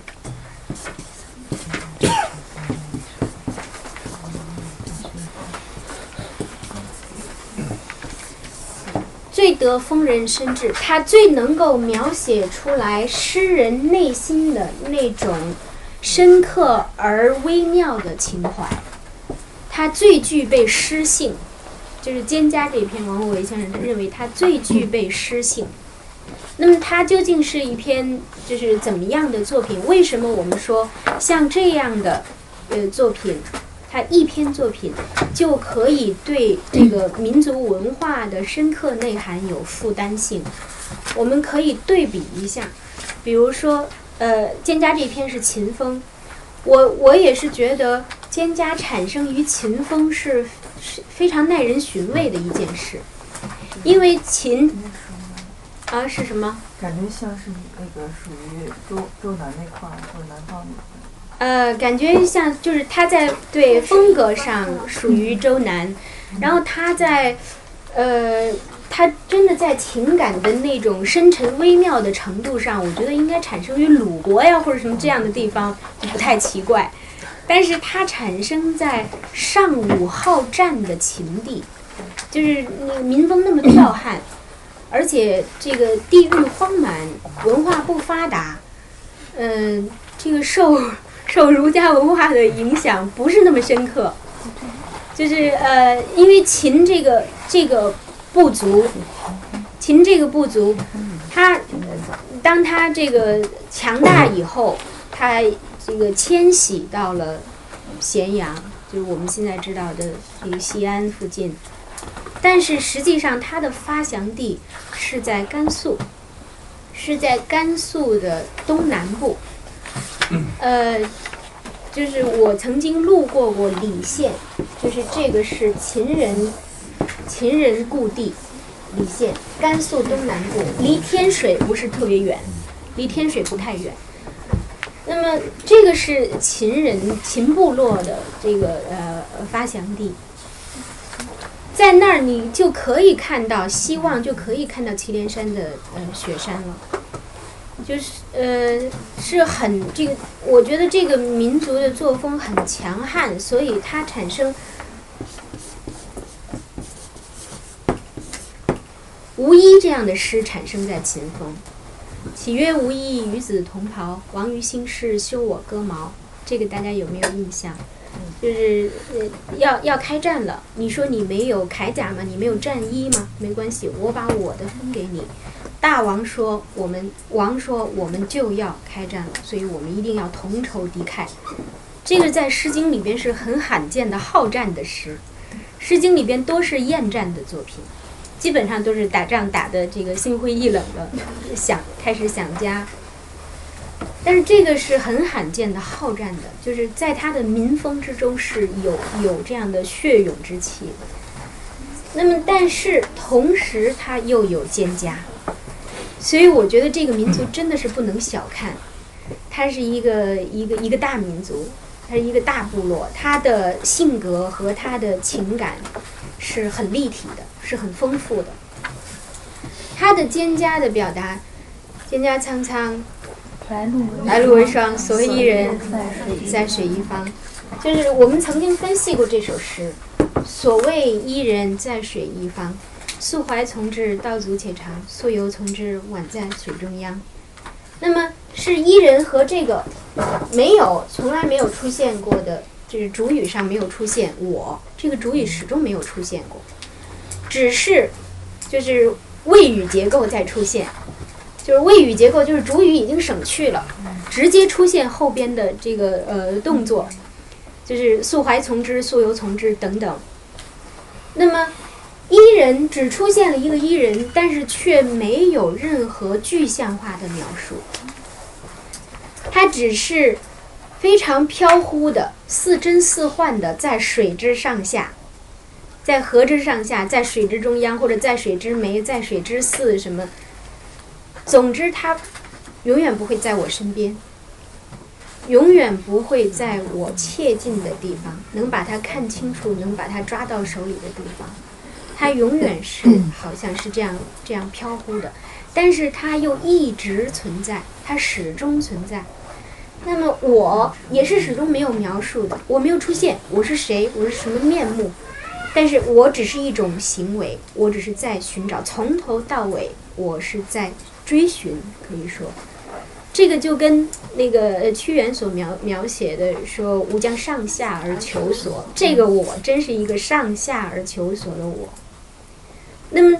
这首诗究竟，它，它负载了什么？它说出了什么，能让它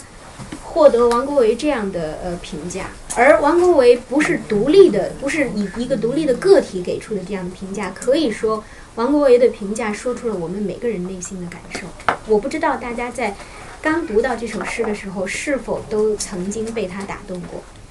是否内心都有过某种微妙的呃呃触动？这个就是他的魅力之所在，就是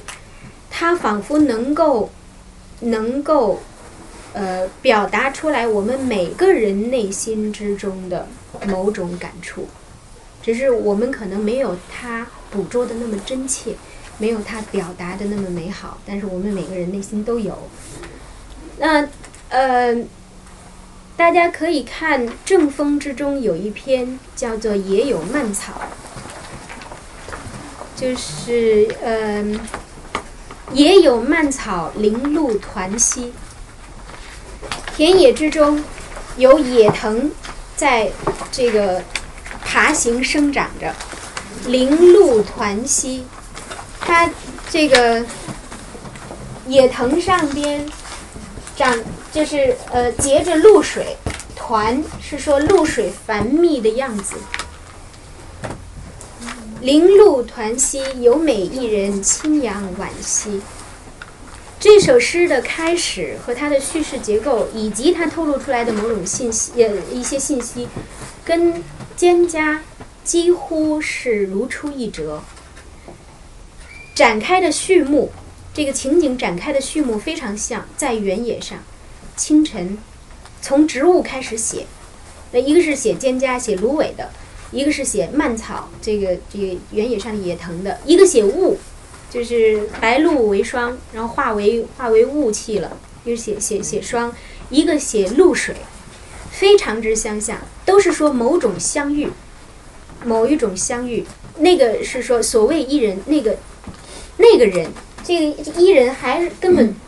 没有性别，没有年龄，没有相貌，没有任何具体的信息传达给我们。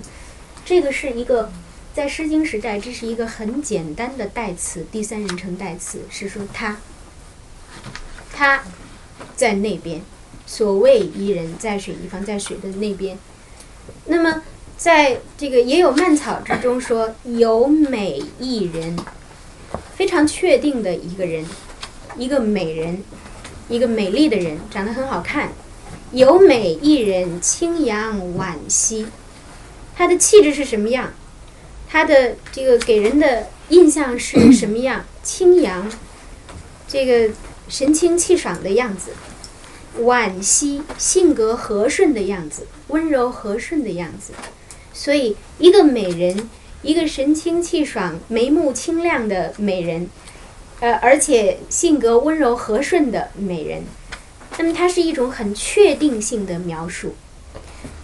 一个很确定性的描述，在一个很确定性的故事结构之中，故事结构很确定，就是有美一人。这个那个是我邂逅相逢，是我愿兮。哎，我们这么巧的遇到了，邂逅相逢，是我愿兮，很符合我的各方面的期待。就是呃，我我对于就是自己心目中的那个佳偶的各种呃预预设的想象，都与他他都都符合，是我愿兮。那么到最后，这是第二段了。到最后是说。与子偕臧，他跟我一起，我们这个呃一起回去，一起归去，在一起了。就是这个是一个两个人两情相悦，而且终成眷属。就是这个是一个完整的故事结构，这个是一个现实性的世俗生活之中的呃情节，确定的情节，就是它完结了。那么这个故事的，就是完结，相对于蒹葭这个故事，它可能没有开始，没有结束，没有确定的人物，甚至没有一种，嗯，就是我们说能够表达的呃清晰的情感的产生，一切都是在这样的呃一种，呃，就是呃仿若真幻之间，那么。这两首诗的区别是什么？就是蒹葭，它对于我们就是这个，嗯，怎么说？对于我们所所呃欣赏的情感的表达，对于我们所欣赏的情感的表达，其实是有典型性的，嗯。这个就是我我们刚才说的这个负载力，没没事儿，不用不用，我就随便看一下。我我现在还行，有点缓过来了，我觉得。嗯，它的表达的经典性，实际上仍然来自于我们刚才所说的，就是它它符合我们这个民族的审美，它符合这个呃民族的呃审美在哪在哪一方面？第一，它。没有确定性，所以它嗯，这个我们我们从这个嗯文本来讲，就是它不把我们每个人排除，就是比如说也有蔓草那首诗，我们看那首诗的时候，我们永远是他者，就是我们是外边的，我们是被排除在它的完整的叙事结构之外的，大家可以理解吧？因为。他们有有两个人，他们有自己已经成立的这个故事的叙述的体系，所以我们是通过这个文字在遥望他们。我们看到有一对年轻人，可能在三千年前或者两千八百年前，他们在某一个早晨、某一个原野，他们相遇了，然后两情相悦，他们相爱了，最后他们他们结合了。就是我们永远是一个遥望的他者，但是在这个呃蒹葭之中，我们是在故事结构之中的。就是我们可以是，就这个这个素怀从之，素由从之。你我们可以非常轻易的，就非常容易自如的，就成为这个求索的人，就对，就被纳入到这个故事的叙述之中，被纳入到情境之中。甚至你可能我们呃呃不了解，就在座的某一个人，你可能成为另一个人眼中的伊人。就是这个呃，这个故事本身它是不不排他的。这个我们我们是从从文本来讲，另外从情感的表达，他的情感的表达是非常有度的，是非常节制的，是委婉而深曲的。就是这个是符合我们民族的表达这个呃情感的心理的。就是呃，连这个也有蔓草这首诗，我们可能也都觉得他们进行的速度太快了。就是到第三段的时候，就与子偕臧，就是很很快的就描述了一个从相见到结婚的到结合的这样的呃过程。那么，但是《蒹葭》这一篇里边，它所表达的，就与与我们的民族的审美就是中和，中和这一点相应的。相应的含蓄、含蓄和和委曲，就是在表达上不是平铺直叙，在情感上不是平铺直叙的，而是我们能够在这个似有似无之间寻找到线索，也不是一泻千里的。而是对于自己的这个内心本身情感的本质和这个表达的方式都是有所控制的。从这一点上是符合我们这个呃民族的呃审美的。这个呃我们我们讲民族审美这个词，就是很容易就把它讲虚化了，就是一下子架空了，成为很大的一个词。但是实际上这里边有我们每个人的隶属性。我们属于这样的一个群体，我们有着这个这个群体所共有的一种性格，所共有的民族性格，而由这个民族性格所决定的心理特征，包括表达的心理和接受的心理，这个都是我们所讲的基础。一个人群他在怎样的基础上，就是共享着这个这个特点，这是这是我们。接受的一个接受的前提，那我们能够在就是这首诗里边呃看到的是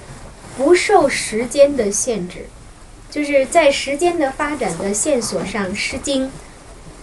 蒹葭这首诗，它能够能够到今天仍然会对于我们微妙的内心能够有有有触动性，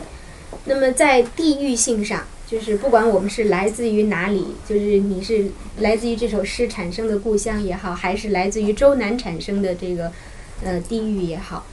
都会对这首诗之中的呃表达有同感、有触动，就是因为这个是涉及到了共性，涉及到了一个我们民族所共享的这一一个前提。呃，这个我我觉得就是从这一点上。从这一点上，嗯，可以说，因为，因为就是在《诗经》之中有这样的作品，就是它能够以典型的形式，以典型的艺术形式，能以典型的表达方式，表达出来一个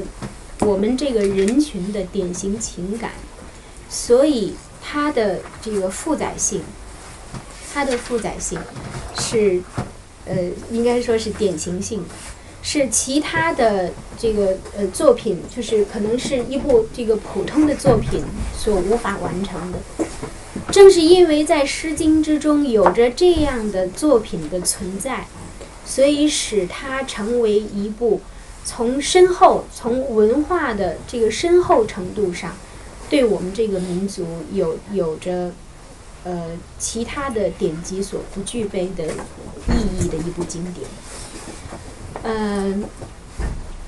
就是呃，我我仅仅是举这个举这个蒹葭为例，从这个角度呃来讲来讲这个问题，就是呃，我们以后所涉及到的各个主题会就是有不同的呃篇章，分别从它的这个角度，分别从它的范畴，我们来看究竟对我们这个呃我们这个民族的，就是这个典型文化的负载力能够到呃能够到什么样的程度？再举一个例子，比如说在呃王风之中的黍离，王风之中的黍离，彼黍离离，彼稷之苗，行迈靡靡，中心摇摇，就是描写一个人他的状态是什么样的。彼黍离离，彼稷之苗，庄稼在生长，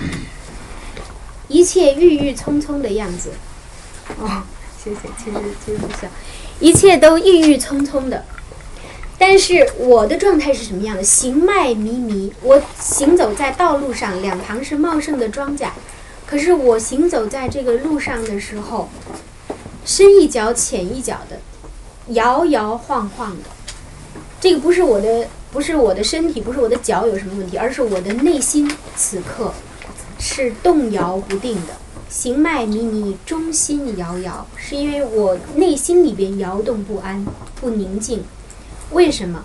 知我者谓我心忧，不知我者谓我何求？悠悠苍天，此何人哉？就是他表达的情感的广大和深挚的程度。他在问天，这个是我们的民族的问天的这个呃开始，可以说是呃第一篇。他要上天来对自己此刻的这个情感的状态给出回答，就是给给就是给赋予责任。那么就说明他此刻的内心的情感，他的苦痛也好，或者他的彷徨也好。已经已经强烈到深厚到这样的程度，是他呃自己无以负担，而是说这个老天对老就是以以喝手问天，老天你你要给我以回答。实际上，他这个不是呃局限于个人的情感，他是在表现这个亡国之思。这个是我们的这个呃文学之中出现的第一篇，这个国家暴亡，就是黍离之悲，就是亡国之悲，就亡国之悲声，是因为它两边长满了庄稼和野草，但是是在原来的旧有的宫殿的旧址上种了庄稼，生长了野草，所以它在这个周围。他作为一个前朝旧臣，在这个周围徘徊，往复不止，流连不去。知我者谓我心忧，了解我的人知道我内此刻内心里我的这个忧伤和沉痛。不了解我的人还以为我在这个周围有所寻找，不知我者谓我何求。但是，这个呃后世有人改过这两句。就是把它的意义又上升了一些，就是，嗯，就是把这个字，把这个字改成这个字，有这个“知我者谓我心忧”，了解我的人，了解我的人说，他说我是这个因为内心里边忧郁苦痛，那么改成这个字就成为了解我的人，他为我而忧郁苦痛。那么，他呃，我作为主体的忧郁苦痛已经到什么样的地步，就可想而知了。是说还有这个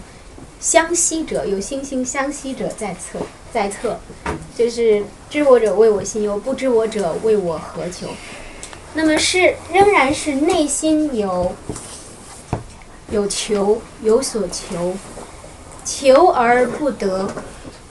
就是内心里边一种强烈的，就是强烈的这样的一种呃追寻，但是却呃不能够有有结果，这个是人生的苦痛之一，就是人生之中所面临的普遍苦痛之一，求不得。嗯，就是从这个，我们先先呃，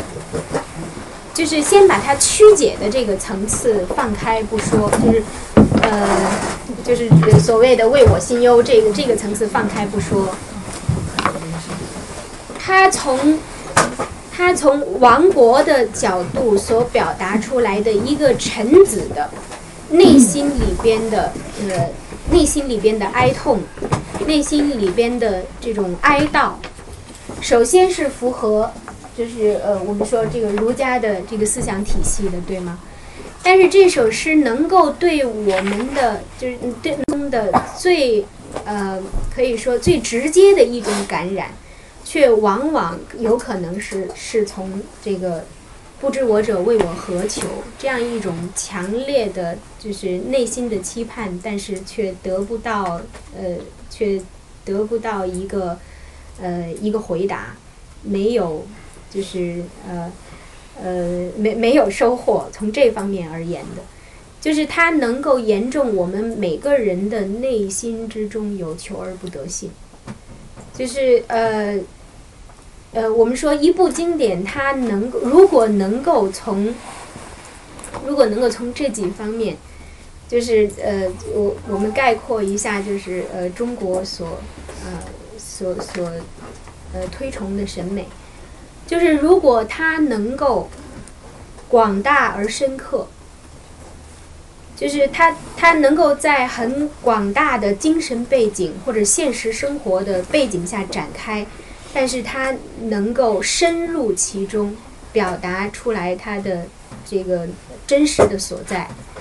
能够淋漓而微妙，就是感情既丰富，但是又不是一泻千里，就是不是无度的一泻千里，不是在在这个呃，在这个张扬和夸耀，就是夸耀之中，就是流于一种虚浮的表达，而是既淋漓丰富而微妙。又能够体现呃其中能够进入每个人内心的，就是呃细节。如果能够从这两个呃角度，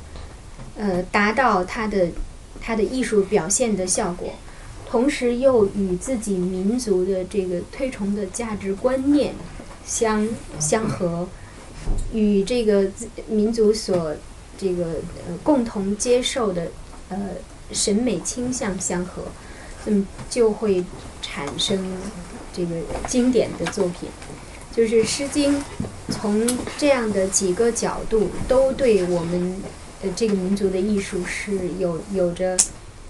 呃很典型的负载力的，可以说是其他的呃其他的作品、其他的这个诗歌诗歌总集或者后世的诗文总集所不能够覆盖的力量。就是呃，这个是它的对我们这个呃民族的典型的意义所在，而且如果再呃，如果再说他在具体的艺术上，比如他的四言诗的成就，他是四言诗的代表，他在整个的四言诗的漫长的发展阶段之中，是这个最可以说是是最典型的结晶，最完美的结晶。那么等到五言诗的出现。五言诗的一个呃一个集大成的作品的出现，呃，要到这个东汉以后，就是呃接近接近于魏晋南北朝的时候，那么这个距离《诗经》的时代，那时候已经已经多远了？两百两百吨有汉朝四百年。汉朝呃不是呃。东汉，我们说这个呃，东汉的时间是什么时候？二百二十年结束的。那么距离《诗经》，呃，这个是曹丕，曹丕登基的时间，就是距离《诗经》应该在一千年上下，就是呃另外的一种文学形式，就是五言诗，比四言多了一个字，但是这条这条路要走将近一千年。就是，所以《诗经》是在它所呃代表的这个时代之中的呃经典，从从呃从具体的艺术而言，呃，这个就是我们从下一节课开始用两次课，我们先来来看，就是情感，呃，以以情感这个主题为线索，在《诗经》之中的呃表达，在各个十五国风，包括小雅之中的表达都有哪些经典的作品？大家可以回去以后翻看一下其中 其中的有名的篇目。今天就到这儿，诗